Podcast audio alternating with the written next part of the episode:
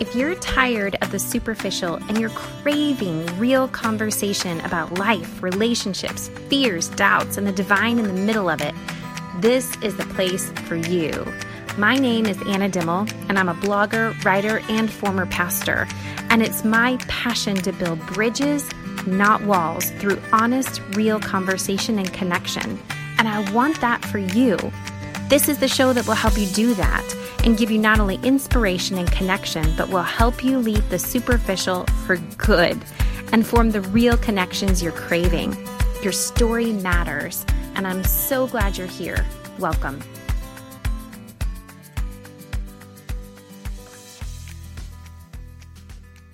Hello, and welcome to the Behind the Mirror podcast. I am so glad that you are joining us today. On this show, I have made it one of my inner promises to myself that I will show up every week and be authentic and be real and be transparent and breathe life into you in whatever ways that I can. And some of those ways include me sharing life stories, me talking to you about the hard, gritty, yucky stuff in my life. Other days, it's me inviting other people, other voices, other minds, and thinkers onto this show that share their journeys and their walks and their trenches that they have walked through mud in and breathing life into you from their own experiences.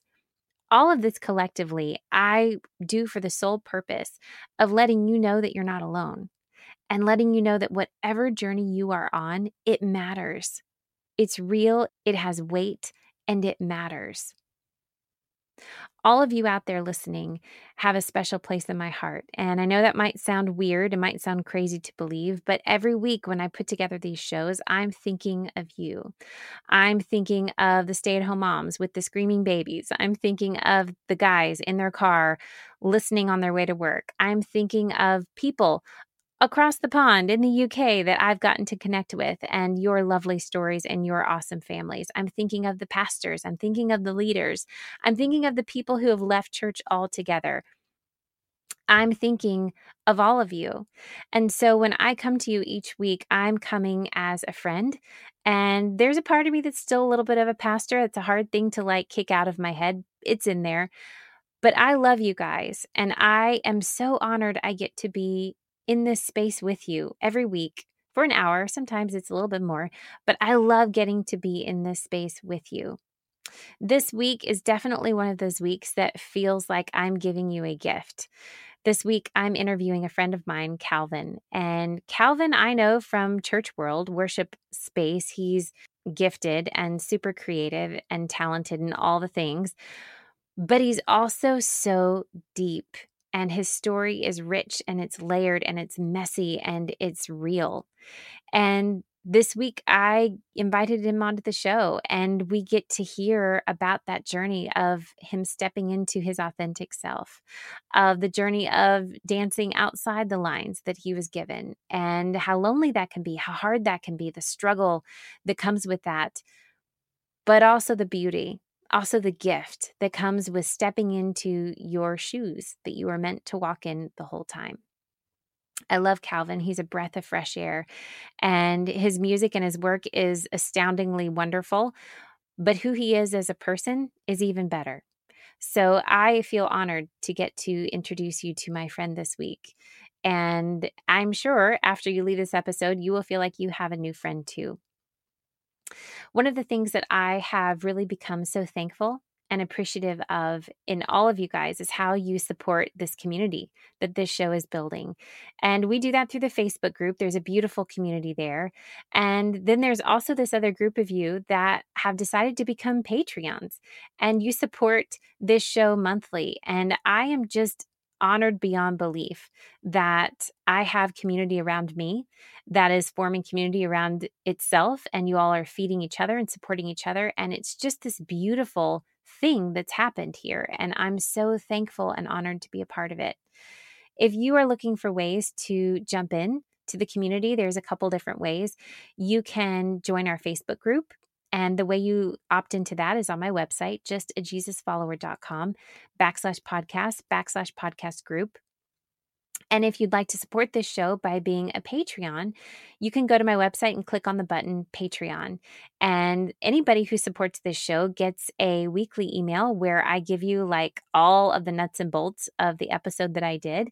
And I give you kind of the the background look inside of my head when I was coming up with the questions and what I was thinking and and what led to the episode and you just kind of get inside my head about the show and it's a cool email that I send to the Patreons and it gives them an inside look into the workings of this show. So there are a bunch of different ways you can support this community and this work and all of that can be found on my website. But all of that aside, you guys are amazing and your story matters. Whatever part of it that you are on, I don't care how messy, I don't care how squeaky clean, even. The part that you're on, it's important and it matters. And I hope that every week you find in this space the freedom to breathe and the freedom to just let down all the stuff and just be you because who you are is awesome. Who you are is beautiful. Who you are is wonderfully and beautifully and perfectly made. So, thank you for joining us this week. I'm honored to have you here, and I'm honored to introduce you to my friend Calvin. So, without any further ado, here we go.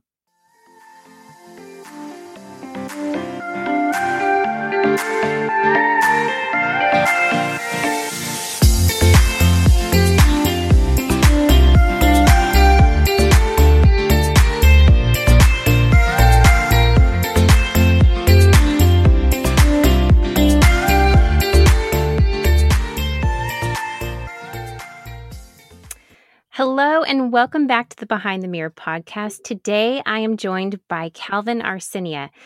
Calvin, you are a classically trained singer, harpist, and musician here from Kansas City, but you've gained worldwide attention for your music with followings in Paris, Edinburgh, and Austria. Your bio says you deliver shows that tackle sexuality, religion, and race in a stunningly unorthodox manner. Somewhere between sacred and sacrilege, you'll find Calvin furiously plucking away at his harp, questioning subject matter that rarely makes it to the stage. Holy cow! Did you ever think that would be on your bio? Probably not. so I know you from church days in the worship leading space. And somewhere along the way, you left that space and your music career took you on a totally different journey. So, can you tell the listeners who may not know of you what that journey has looked like? Yeah. Um, gosh, it's it's been. It seems like it's so drastic, but it's been such a, a trickle for me. Um, I I just really want to see people be happy and to see people fully alive and fully engaged in their own personal purposes and and I found that um, that music um, is such an such a therapeutic medium of expression. And not only is it therapeutic but it also brings people together in a very unique way. And so um, I I just really gosh um, I love I love I love connecting with people through music and seeing how quickly it heals communities and it heals people and it opens doors and, and removes barriers. And um, I saw that first in the church and I also see that outside of the church. And so I decided to, to give myself completely to to the work of music and um, and I feel like my the, the mission of of healing and acceptance and love has never changed but the maybe the um, you know some of the mantras maybe have changed Right. Well, and this kind of like you said, it was a slow process for you. If I just from observing on the outside, it has seemed to me, it's not like you just one day said, That's it. I'm not doing the worship thing anymore. I'm jumping ship. I'm going somewhere else. It was like a slow, a slow trickle, like you said. Yeah. So, what first captivated you about life outside of the worship space? Because you'd been in that space for quite some time. hmm Yeah, I think it was it was some of the performances that I that I actually got to attend outside of the church that also I had such a spiritual experience in. And I Mm. saw that there was such an impact on uh, on the world at large. And, and you know, one of the things that maybe was a part of that transitioning process was I realized that God's kingdom is bigger than His church, and and that the mission of love and that the mission of of acceptance and of wholeness and of intention um, was not just only helping and serving people who were inside of the walls of the church. And I really wanted to be a part of helping, you know, as many people as possible, and not just people who who subscribe to to a membership to some kind of club, you know, um, and not not to make it, you know, anything less than it is. I think that there are so many beautiful people who have real sincere faith and real sincere belief and really want good for the world who are in the church. But I think um, just as much as there is good and evil outside of the church, there is good and evil inside of the church. And so um, I feel like um, in places where uh, I didn't feel like accepted or um, and and it probably isn't even just about that. I, I felt that sometimes religion got in the way of of becoming fully alive. And so many of the people that that I know, and myself included, we get caught in this shame trap that I feel like Jesus himself was so against, and um, and you know, I feel like he really didn't want to be a religious leader. He was here to help people find their future and find themselves in the now and find themselves whole and find themselves loved and and so I want to do I want to be about his business in a way, kind of ironically, but you know, spending time with people who who who need to feel loved and valued, and spending time with people who who don't feel accepted, and that was like his main priority. And so, in a way, I feel like, um, you know, creating some distance between myself and and the the Westernized church was something that I feel um, uh, that is following in his footsteps. Oh my gosh, I love so much of what you just said. Like, I love all of that. and I think that I do. And I think with a lot of my listeners are like nodding painfully hearing you say those words because so many of the people that listen to this show, that's what they talk about. They talk about how they feel like they're on the outside of their faith community. They feel that shame game that's just constantly on repeat in their head. And they're trying to figure out where do I fit? Because I I think I'm supposed to fit here, but I don't feel like I fit here. And outside of these walls, I don't know where I belong. Mm-hmm.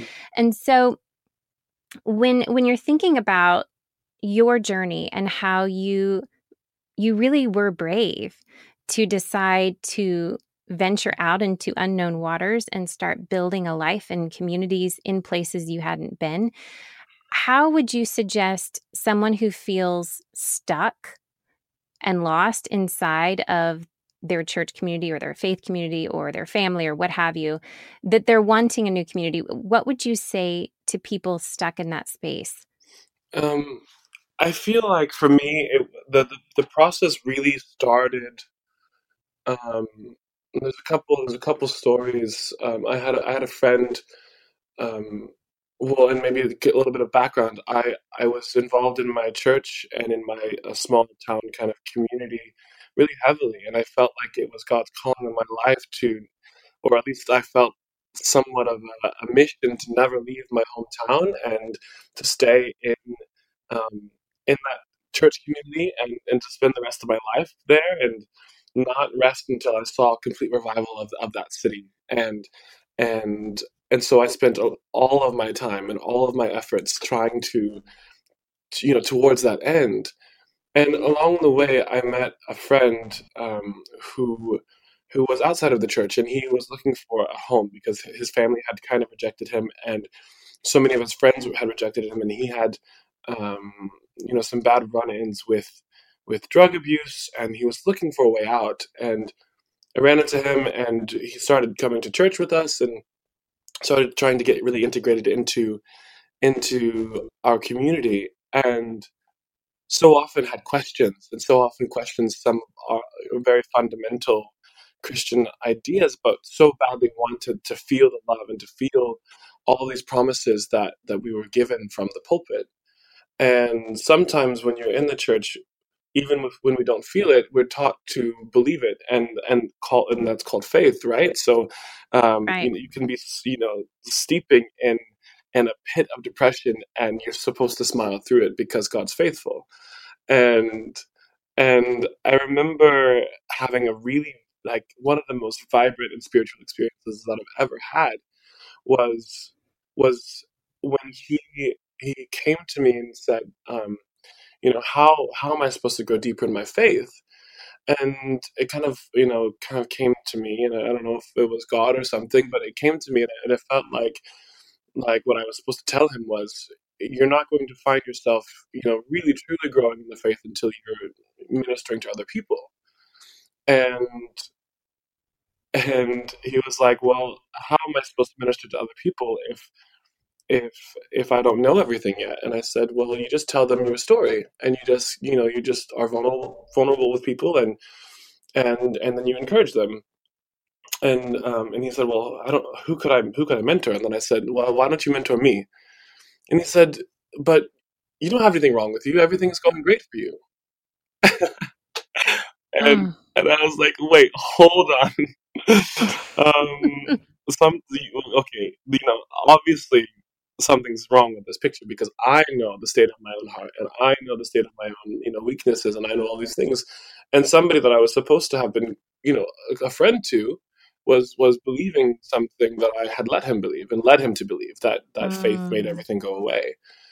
And and so then I started to be quite open with him about things that I had dealt with with certain leadership in my life at the time and um and other things too that I was that I was ashamed ashamed about. And being vulnerable with him and with somebody who I was supposed to be some kind of mentor to, and showing my my brokenness and showing the the, the places of pain in my life was so cathartic and healing um, in ways that I can't explain. So then, fast Mm. forward, um, um, I, I left, or I was planning to leave. I, I, I moved to to Scotland um, on a mission uh, with a church community in Edinburgh, and the night before I was leaving, uh, he had come by the house to say goodbye, and and sometime you know late in the evening, I was still packing because I'm I'm horrible for that. I'm always packing in the last minute, and and right before he left, he said, "Go and love them like you loved me." Mm. And that was the last time I saw him because uh, while I was living in Scotland, um, he he died of, of complications with drugs, and Mm. and so a part of like and and I felt you know if I'm going to be really just transparent, I felt like he had such a heart and such a desire to, to belong and to belong in the church community that that I had invested so much of my life into. And and I expected that he was going to be able to continue to plug in because I saw how much he wanted it and and I felt like I felt let down by the church that I had given my life to because they Mm. let him die you know in my mind Right. Right. so my faith in the church system you know if because I feel like he wasn't just a, a quick Saul to Paul conversion where he was all of a sudden, you know, this this amazing, clean, uh, problem-free, carefree, happy, you know, human. Um, that he was too much work for for that community or something. And um, Mm. so so then after that, um, you know, I started to eat my own words, and I realized that even though I was on mission, um, working with the church in Edinburgh, that a lot of my a lot of my I guess the tactic for for uh, for converting other people was this idea of being perfect and at least appearing to be perfect. And I Mm. saw that that desire or that practice was be, was becoming such a hindrance in my f- real friendships, and and looking people plain in the face and, and, and pretending like everything was okay was something that was not allowing my friendships to go to grow deeper or stronger with these people that I was supposed to love. Like how Right. how can they love me? I mean, love is, is, is a two way street, right? So how can they love me if I don't show them who I am? And Right. how do how do you, how do you you can only go as intimate as you're willing to be open. And so um, I remember confessing to a non Christian friend that I met in the city, and feeling so liberated like i could i could be known and loved by a friend as i am and rather than what i was trying to present or be perceived as and um and so that was kind of the beginning of the journey and um and you know uh, homosexuality has always been such a huge part of that journey as well. And feel having like having um you know an, an attraction to to men and attraction to the same gender was something that I felt like um, is so stigmatized in the church, and and over and over again we see people who are church leaders, um, you know, find themselves in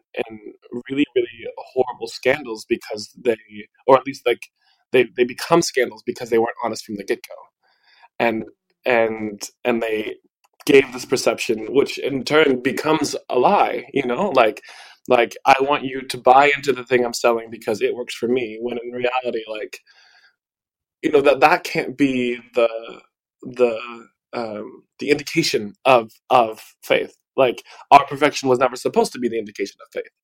Uh, it was our brokenness right. that we were kind of supposed to like, be be um, be more aware of because we need this love and we need an unconditional kind of love because if it was conditional we wouldn't have it so um so yeah i guess i guess all of that to say like like my I, I just realized that the way that I was conducting my life wasn't not, was not one that would allow for me to have real and, and, and serious like good friendships and good just regular normal friendships.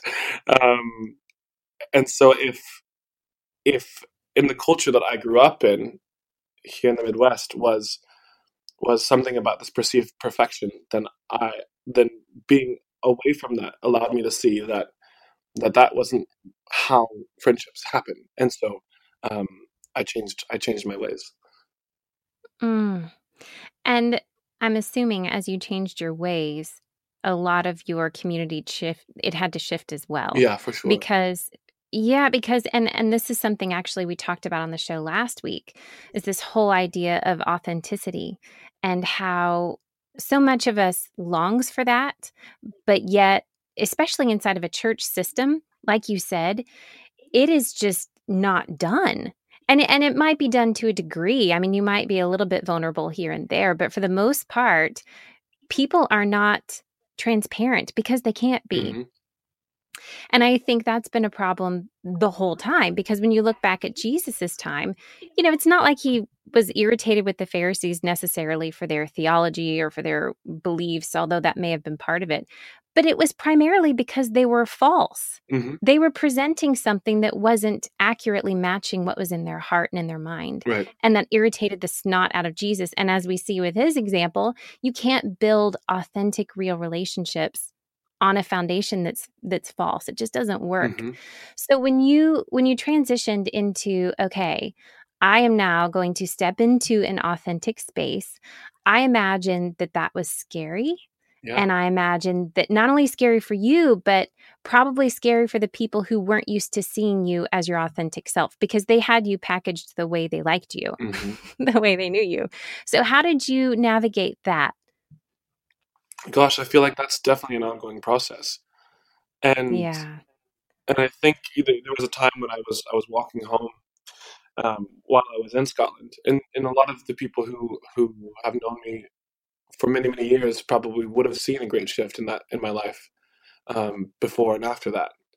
Um, and I think there was this moment where I was I was walking home, and and I was praying, kind of, um, and I said, you know, Jesus said that, that, that the truth will set us free. And the truth is that I am sad and that I like men. And and I said, God, we're gonna have to deal with this together then, you know, but I can't keep lying mm-hmm. to you and. I can't keep lying to me. And I feel like I one of the practices that we were doing in that community as well, and I and I don't want to like, you know, beat a dead horse, but like that time was so, so pivotal to me um, but one of the things that we did as a church community was we went out and and found communities that we could be the kingdom to. Like we spent ninety percent of our time working in the community and and just trying to be a blessing and just trying to be love and just trying to be authentic and just trying to make real relationships rather than trying to get butts and seats you know um, mm-hmm. and so so i feel like all of the people in the church we kind of hung out with different communities and some people played poker and some people did salsa and some people um, you know reached out in their workplace and that was kind of their their um, the community that they chose to invest their lives into. And mine was in the musical community, and music has been something that I've loved and and and found a safe place in for a long time. And so my friends came out of an interest based uh, relationship but it was always my goal and still is now to to make that the most beautiful thing I can and to make that the most loving and accepting place that we can be in and whenever there's a need to, that I can fill, to try to fill it to the best of my abilities. And rather than trying to make something out of nothing, just to find people that I really connect with and have have stuff in common with. And um, and the the community kind of builds around that vulnerability. Yeah. And don't you find too, like the more the more vulnerable you are, even though you swear in your head you're the only person maybe that is the way you are or thinks the way you do or what have you, it's like as soon as you expose that, a thousand other hands, not really, but uh, so many hands like raise up and say, Oh my gosh, you're that way too. Yeah. Like it's almost this ripple effect of I'm giving myself permission. And so now you get to give yourself permission. Mm-hmm. And it becomes this collective thing of people breathing finally. Yeah. Did you feel that happen? Um, yeah. I'm, I mean, I was. I've been having conversations even just at lunch today with a friend about about you know people who grew up evangelical and and and have gone to all of these, all of these conferences and and kind of been told all of these promises and and then they left the church and that this is kind of what we have in common but I try mm. to make a really a really deep practice to not um, to not resent my upbringing and to be grateful for it still and right. I feel like having kind of a knowledge of of of supernatural or an expectation of transcendence is, is something that still marks my life today. Um, and and so I, I don't I, I, would never want to build a community around a, a, shared bitterness towards something and and so rather mm. than than um, than than um, yeah rather than looking for people who who, who are you know because misery loves company right so so right. rather than trying to find a community of people who are who are equally upset about something rather let's find a way to put our energies into something positive and so to find other people who also love to see transcendence and also love to use ceremony to make things special and also love the way that music brings people together you know, even in the realm of music, I feel like there are a lot of people who who are fame seekers and they're looking for a way to, to see their name in lights and to see themselves on television mm. or to see mm. themselves do this or do that. And honestly, that stuff doesn't interest me at all. Um, it does allow, you know, some of those things have happened for me, and it allows me to to connect with other people and to and to you know, I love making safe spaces for people to feel loved and to be and to be extra and not to be judged for it and to um, express their emotions and to talk about things that are that might be difficult. And you know, I see that that is my job as a musician or an entertainer more so than than the music or the entertainment part of it.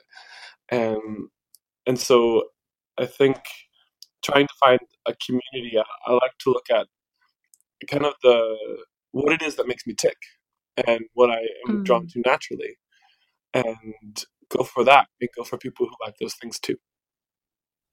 Oh, I love that. And speaking of your your music, it is so beautifully crafted and um eh, the way you write just all of it is just such an art form. And in one of your songs, I'm going to quote one of the lines. You say, "My calluses are palaces in times of peace and castles in times of war." Hmm. Okay, that I, I just you're so cool. We're just going to start right there.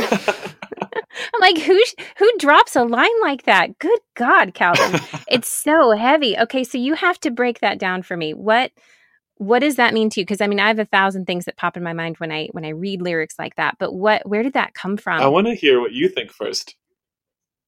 Oh gosh.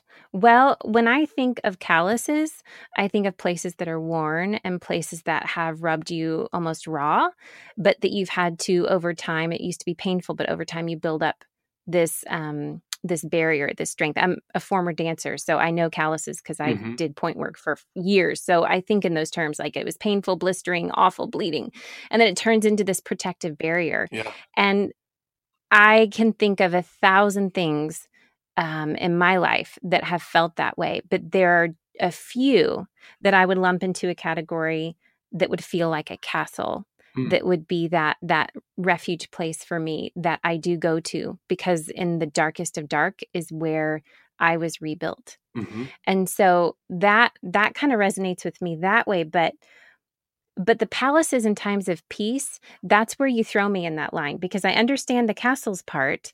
Um, but the palace and the peace part, I'm like, oh, help me, help me connect those dots. Well, for for me, it's it's. Re- I mean, the whole that whole song is is about kind of a little. I mean, well, it's an analogy of writer's block, and I I'd like to talk about the muses as kind of a playful way to to think about where songs come from and where and where inspiration comes from, and and in the song, the kind of the premise behind it is that the muse has left me and left me dry, left me high and dry for another musician, and and I can hear them chatting. I can hear them writing in the next room, and and I here I am alone. And so, what am I supposed to do if if the muses aren't feeding me songs? And Mm, and so the song says, um, um, um, "Those notes are mine. Have I not played that melody ten thousand times? My palaces are palaces in times of peace, and castles in times of war." And in the context of music, you know, when I play harp for hours and hours, like it's such a euphoric experience. And mm, and even in the harp, and you know, I play guitar and, and some other instruments as well, and, and all of them will create calluses. And when you first begin, it's really clunky, and um, and particularly the guitar, like you know, everyone who's tried it knows that, that the strings hurt for a while before it starts to be a pleasurable experience. But the idea of of the thing, yeah, the the, the product of of friction in your life becomes a refuge that that you can adorn and that you get praised for. Like sometimes people who are who seem so strong, you know, we see their strength, but and we see their beauty, but we don't realize that it came from years of fiction, mm. whether that be emotionally or some kind of, you know, like there was a reason why there's a backbone. There's a reason why your muscles are strong. Yeah. It came from resistance. There's a reason why why you know why you get to be limber as a dancer. It's because you pushed yourself to be limber. It, it wasn't the beauty didn't just come out of nothing. It came out of uh, out of withstanding life. It came out of withstanding some hardships. So I think you know Right. it's and and you know the, the basic structure of a castle and a palace is the same, but their function is quite different. Uh, castles are for times of war, like I mean, just in history, and the palace is the place where you have all the, the gardens and and the beauty. But they're both made out of stone. They're both made out of uh, a strong surface, and so um, and they're both are meant to house and to protect and to shelter. So for me, as as a musician and me as a person, the things that I have gained from a constant resistance bring both beauty and protection, and and Mm. they are super important. Gosh, that's so good. Gosh, that's so good. And I See, this is why your music is so captivating. This is why your music is so captivating because it's not just another lyric, it's not just another song, it's not just another note, but it is such a story. I feel like you're such a storyteller Mm, artistically in your work. And you are entertaining too. I mean, that's the beauty of Calvin on stage. You're so eclectic and entertaining, but but there's this depth to you that just makes people pause and and i'm curious how how would you say your background in church has influenced that part of your your music experience? Because because a lot of people say um and, and i would say this too that engaging in a worship moment um, a worshipful experience is very sacred. People connect uh, to the divine that way and and it's a beautiful thing. But I almost feel like like what you have tapped into is a sacred place also. So how like how would you say those two have kind of molded themselves together in mhm. your work? I, I think it was a series actually that I heard on on Ecclesiastes, and it feels really nice to be able to talk to you in, in this way because you'd be familiar with some of these things. Um, you know, whereas people who weren't raised in the church would be really uh, clueless about it at all. But right, it kind of, I, I realized at some point through even studying scripture that things, religion is dead unless it is mixed with beautiful intention.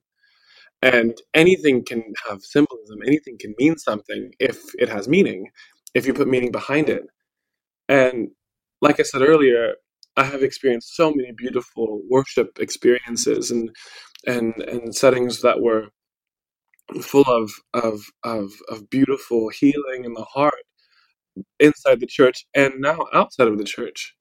And I was actually thinking about this um, uh, just a little bit earlier, and and how I had uh, a couple recent recently uh, who was recently divorced, and they both ended up at one of my performances, and they sat across the room from each other, and they both wept throughout the whole performance, and ended up speaking for the first time after the performance in the parking lot, and it's like moments like that you know, and they came, and one of them came up to me afterwards and said, you know, thank you so much for this beautiful performance because you really provided a space where where we could exist, you know, not together, mm-hmm. um, and it was okay. And and I just, you know, I live for that. I live for being able to facilitate moments where people feel like they was not scary to be vulnerable, where they know that if they if they let go or if they let out a sigh or if they, you know, let their hair down or um, or anything like that that they that they will still be respected and that that the perception of them isn't changed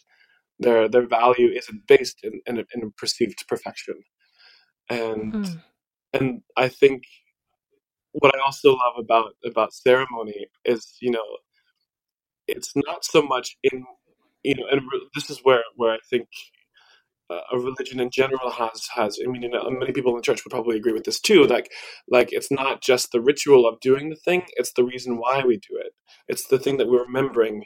And so much of what goes wrong in religion is when we say oh my goodness we had an amazing experience this time. So we have to continue to do those things with the expectation that that the transcendence will just come because of the actions not because of the intention and so every show that I do, I try to to mix it up, and I have different elements um, that I like to do. But it's but it's it's almost in the it's it's in the it's in the doing. It's in the um, gosh, like I always I always do something for a performance that that costs me something, that costs me some time.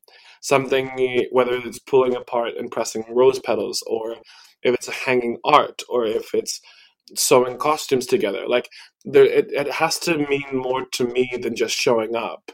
And it doesn't matter what the thing is. It's just like I need to know that I've invested my hands in time thinking about the people who will be there, thinking about about the subject matter of the work, hoping that you know people will cry and that people will laugh and that people will have a good time, but that all in all that I have given time and, and invested myself into this performance rather than just showing up and expecting that people will be touched.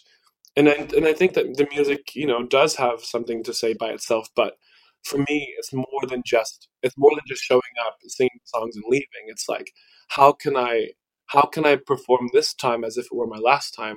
And if it were my last time, what am I going to say? What is my legacy here? What is my legacy in this moment? What do these people need? Mm. What do mm. they need to hear? And and I'm this is constantly on the front of my mind. It's such intentionality. And and not only intentionality, but like like you said, this legacy minded drive it's like you're driven to to maintain this authentic space not only for yourself but so much so that you're creating space for other people to be that way as well and i, I just it's so inspiring it's beautiful you talked earlier about about shame and and the shame game and and how so much of your journey wrestled with that and i think that resonates with a lot of people. A lot of people and i know a lot of people listening they they struggle with that whole self-loathing thing that whole self-hatred i'm not enough thing. I've got to be this i've got to be that. Mm-hmm. and and that's such a um it's such a normal pattern for so many people. And and I and I hate saying it that way because I wish it weren't true, but it really is. A lot of us get stuck in that rhythm and we just accept it as normal. So could you share a little bit of your thoughts about that? Because I, I imagine that's something that you yourself have journeyed through. Mm-hmm, for sure. Mm, it's something like with everything that comes in phases and comes strong or weak or not at all still. Um, but at a certain point, I was able to start thinking about things a little bit differently when I reviewed in my heart and in my mind, and I just literally imagined the faces of all of the people who have believed in me, all the people who have said kind words, all the people who have who have gone over and above expectation to to facilitate in my life the people that I've known and the people that I can see, but then also think even further to the people who you know, who farm the fields and who pick the cotton and who and who you know everything that you can see i mean just look around you wherever you are right now all of the things that you can see there are hands involved in the things that you have the clothes you're wearing the furniture you're sitting at mm-hmm. somebody picked those coffee beans that you're sipping on right now like like there are so many people who've invested into the moment that in the, in the life that you're experiencing right now that it is an absolute shame for you to waste the gift that they have given you. Mm. So being lost in self-hatred, which is such a like um it's gosh, I'm getting emotional just thinking about it. But it is such a um it just it wastes it wastes the beauty. It takes it away. It makes you thinking it makes you think about about how how bad you are or how not good enough you are or or how you disappointed this or that or even it's probably even just mostly your own expectations things that no one else is looking to, to judge you on and right and so how do i honor the gift that so many people that my mother and that my father that my family that my mentors that my teachers like these people have trained their whole lives to be skilled at these things and they offered that sacrifice to me they offered that gift to me so how do i honor that the best way first of all, I, I, I, acknowledge and I'm grateful for those gifts. And I try to tell people, the people who invest in me, and I try to be mindful to make sure to say thank you and actually say it. But then beyond that, honoring their gift that they have put into me is by living my best life and by living in the way that the, best way that I know that I'm capable of doing. And so that means I'm going out and I'm singing and I'm singing with all of my heart and I'm giving permission and I'm making safe spaces. And no, that isn't necessarily exactly what I thought I was going to be doing when I was a kid, you know, or or even as a young adult. Not not in the same way, but it's how do I pass on the the the same amount of love and attention and care that's been poured into me onto the people that I encounter on a daily basis. And it makes it so that it's not thinking about myself, but instead honoring again, honoring the legacy and honoring the the, the sacrifices of the people who have loved me so well. Um, the best way to do that is to continue to love well and to think about other people and to and to keep passing it on. Mm that was not at all what I thought you were going to say. And now I'm in tears because you caught me so off guard with that. and I'm just sitting here going, oh.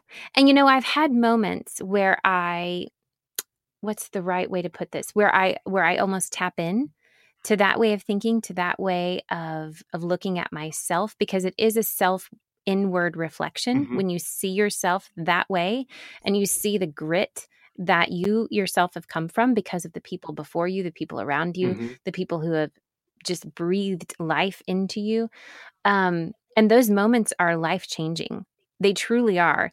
But I think a lot of people get get stuck in this place of, well, I don't I don't want to think too highly of myself mm. because I don't want to get caught up in this whole like great as me thing and and I just I have to keep myself humble and I can't think too highly of myself. You right. know, they go down this road and and and I think people sell themselves short. And and I for a long time lived in that space too where I, don't self promote, don't tell people what you're good at, right. don't any of that because you don't want to bring attention and quote unquote glory onto yourself. So, what would you say the difference is between like for someone who would hear what you just said and say, "Oh, but I don't want to be selfish or self-centered or a narcissist or something." Yeah. Like how would you differentiate that? Well, I mean, you think about. Um, I, I went through a process of life coaching, and in the in that process, um, you do a lot of psychometrics, and you and you do personality tests and different kind of of um, different kinds of of studying how your mind works, how your brain works, how your personality works, and I think I worked through a lot of the shame stuff at that time in my life too, because I realized that I wasn't intended to be good at everything and and no one is. In fact, we are supposed to have holes. Like we don't have eyes in the back of our head for a very good reason because we're supposed to have people there, and we do have people there. and so it's Mm, like, how am I going to make myself a good asset, a good uh, a, a good team member? How am I going to to to to um, to bring myself up in a way that I am somebody that people want to be around? and and how can I use my skills to benefit my community? And I feel like humility is not just being me or not being like bashful and sheepish about your about your accomplishments or or I mean humility is just being 100% yourself, nothing more and nothing less. And in, in the same breath for me, and not to say that I'm perfect at all, but but but like this has just become a really uh, nice practice for me to know like yes these are the things i'm good at but i'm also very acquainted with my weaknesses and i love to celebrate the people around me in their strengths where i am weak and i love to ask for help. I love saying i don't know. I love asking questions. And and i think that's maybe the, the difference. It's like no i'm not perfect but i have this to bring. How can i help you? How can i benefit this community that i'm plugging into? And and these are the things that i struggle with. Do you know anybody that can help me with this? And these are my strengths. Do you know anybody that i can help with this? Um it's like when, when you're shy about those things you you cut off your great resources and, and again the legacy of people that you're carrying with you you're cutting off th- that goodness from your community and and there's a big difference between humbly saying these are the assets i'm bringing how can i how can i benefit this space um, and and the, and the contrary is look at how good I am, glorify me for it. You know, it's the generosity. I think right. maybe is the difference. Like like I want to offer this to this space. How how can I offer this well? But if you diminish the things that you have, the things that you've been given, what your what your assets are in the space, then I feel like you are you are che- cheating out your community from from what it could be. Like you have a very specific and beautiful role in your life, and when you take that away from the community, I feel like that's a, that's that's the shame. like like don't don't withhold the beauty that you are under the guise of false humility because that's not humility at all. That's just selfishness again. So so that's kind of like how I that's I know that's how I think about about that. And you know what I what I was thinking while you were saying that, the irony of this here. And again, you and I can can attest to this because well, maybe we'll see what your take is on this, but given your history in the church space as has my history been there as well. It's interesting how the church has subtly taught this message of like you just said this false humility thing where it's like don't think too highly of yourself just stay low keep your head down don't bring attention to yourself blah blah blah and people stay in that space their whole lives and yet the leaders above them saying that are doing the very opposite of that hmm A- and it's it's just such a weird cycle that if you have spent your whole life in this world, which I pretty much have, you really think that's normal. It's like you stay very low and you don't draw attention to yourself. It's not about me. I'm just going to honor the people above me, honor authorities, especially as a woman, honor all of our authorities, and then wait for someone to say, now your turn. And then you're given permission to step up and speak or talk or share your gift.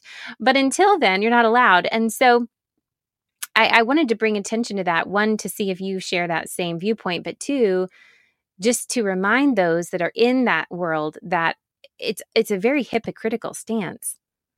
Mm, yeah. Um, I think being being a, a, male, my experience might be a little bit different.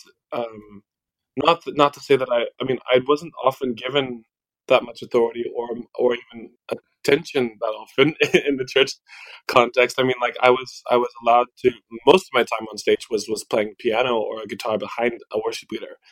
Um, mm-hmm. And I do remember a time when I when I wanted to sing and I wanted to do more and I wanted to lead the worship um, in in my church communities. And so often I was I was told that you know, or like I was just I was encouraged to continue to just be the keyboard player, you know. Um, right. And at the time, I I remember just saying yes and, and okay, and that I was going to be the best the best support keyboard player there ever was. and I'm sure you were. I mean, I tried, you know, and, but there was a lot that I learned in that process, and and and and yeah. You know, like okay, this is the thing that my community needs right now. Um, and this is something that a skill that I possess, and this is what I'm going to offer. You know, and I and I had other places to, and I found other places, and I made other places for myself to yeah. to have a place for my other gifts to shine. You know, um, mm-hmm. but I think that that the experience of the woman in the church is very unique, and I'm not going to even pretend that I understand that at all. Well, what you're describing is a very open handed giving flow mm-hmm. to where you are not threatened by anybody around you. You are there to, like you said, benefit those that you can doing what you are asked to do or doing what you can do. Mm-hmm. And and that's a very given giving and taking and flowing back and forth thing and and space. And I think a lot of people have just not felt that. It's more of like this white knuckle clenched thing mm-hmm. where there isn't much give and take. It's all this fear thing of who who's going to get to be in charge and who's going to get the spotlight and they fight over that. Yeah. And and there's a lot of competition inside of faith spaces and faith communities and church groups of who's going to be at the top. And and no one really says this out loud. Again, I I tend to kind of just think about these things for years and years and years and then finally come to my conclusion and say stuff about it but i now can look back and say that i witnessed that and i felt that and i and i find that such a shame mm-hmm. i really do and i love the picture you're painting of of this giving community where i am here to give and i'm here to receive and there's nothing more and nothing less than that. Yeah. It's beautiful. I love that. i think that another part of it though too is that for people who are in the church, they feel like we are taught or we are led to feel like our service during that service, our, our service during the church service, right, is is the ultimate expression of our humanity.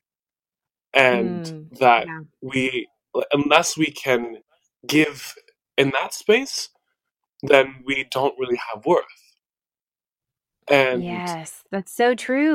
Yes and so maybe maybe you're not supposed to be a pastor you know because or, or, or a teacher on sundays there can only be one person teaching on a sunday but but but your desire to teach should not go wasted you know right right there are other contexts for you to shine in the thing that you do well and just because you're not getting the praise of, of, of the congregation doesn't mean that you that you shouldn't be doing the thing that you feel you're called to do right Yes, that's so good. That's so good. And I think that's probably freeing for a lot of people to hear that. Um, because a lot of people, I think, sit on their hands and wait for that permission slip right. to be able to do what's burning inside of them. And when you have a gift that's burning inside of you, it can be torment if you don't let it exactly. out. It really can, especially for creatives. Um, I kind of want to land the plane on on this on this question for you you have you've traveled so much you've met so many people from so many different walks of life and different journeys and different places. And when you think of the american modern church today across the spectrum of all of your experiences that you've had how would you say that the american modern western church compares to the model of jesus? Hmm. Well in my in my personal opinion, I feel like I feel like even Paul's church is very much at odds with Jesus' church. Um, Mm. and we don't have to even come so far as to say the American modern Western church. um, I feel like Jesus. I mean, the, the, this idea of of church coming from the word ecclesia being like a council, a community, a family, um, uh, people you want around to help make decisions, to help support, to help um, I mean, it's kind of in my mind like a chamber of commerce. Again, like not everybody's going to bake the bread. Like we only need one person to do that for this community. Not everybody's going to, um, you know, be be able to bake the bread and plant the fields and harvest the fields. Like we, everyone has a role to play to create the environment for life to flourish. And I think that more than than than creating a club that we meet at specific times more than a place or, or a genre of music or um, with the words that we put on our t-shirts or the book that we hold in our hand jesus wanted people to feel and to be connected to a greater purpose a greater a greater experience one that was full of forgiveness and that was full of love and that was full of permission to be and to grow and to enjoy the earth. And and so as much as we can get back to that space as much as we can get away from shame as much as we can get away from like just like dead routine as much as we can get away from quieting the inner call to be beautiful and to be excellent and to be the the reflection of the earth that is intended to be beautiful and is beautiful. Um i i think that that it's maybe you know uh, like i was saying even earlier like how do we take something um, that could be spun in a dark way or in a negative way and in, instead and instead use it for for positivity? And so so I think about the ideal world that Jesus would would love for us to, to be in, and the thing that He showed us and modeled us for us so well, as as a man, um, was to to love outrageously, and to stand up against the people who hinder love, and and I want to be about that, and I think that it would do anyone who is breathing and listening and and existing on this planet now to also make that a, the goal of their own. Oh, I love that. I love that. To piggyback on that question, one one more thing I want to ask you. In your journey, what has God been to you? Hmm.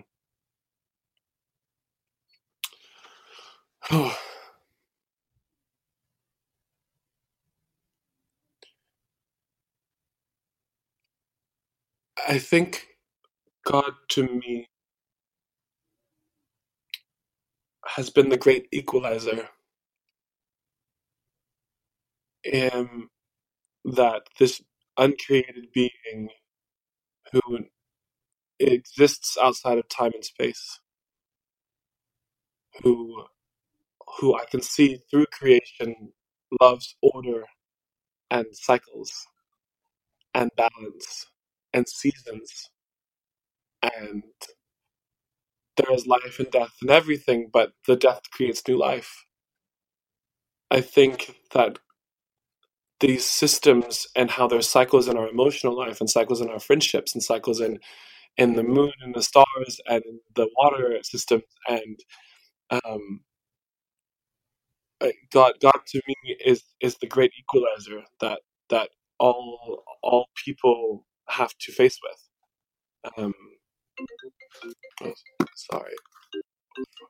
Um, and so uh, yeah, I feel I feel like yeah this this this idea that um, and this being this this presence of of somebody that um, that doesn't change that's a constant that that takes things that were meant for harm and makes them into things that are beautiful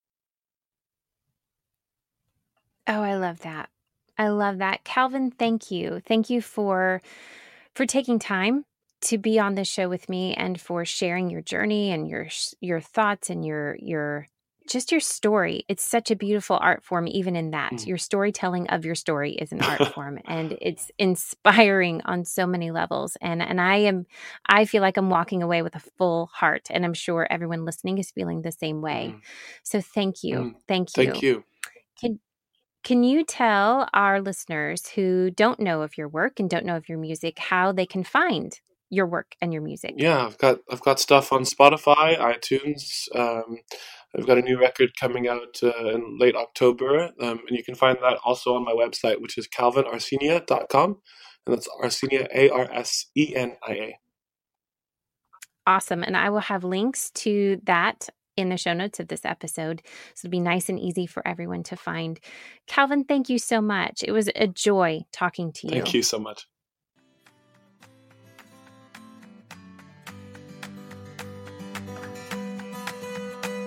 Hey there! I hope you enjoyed the conversation today.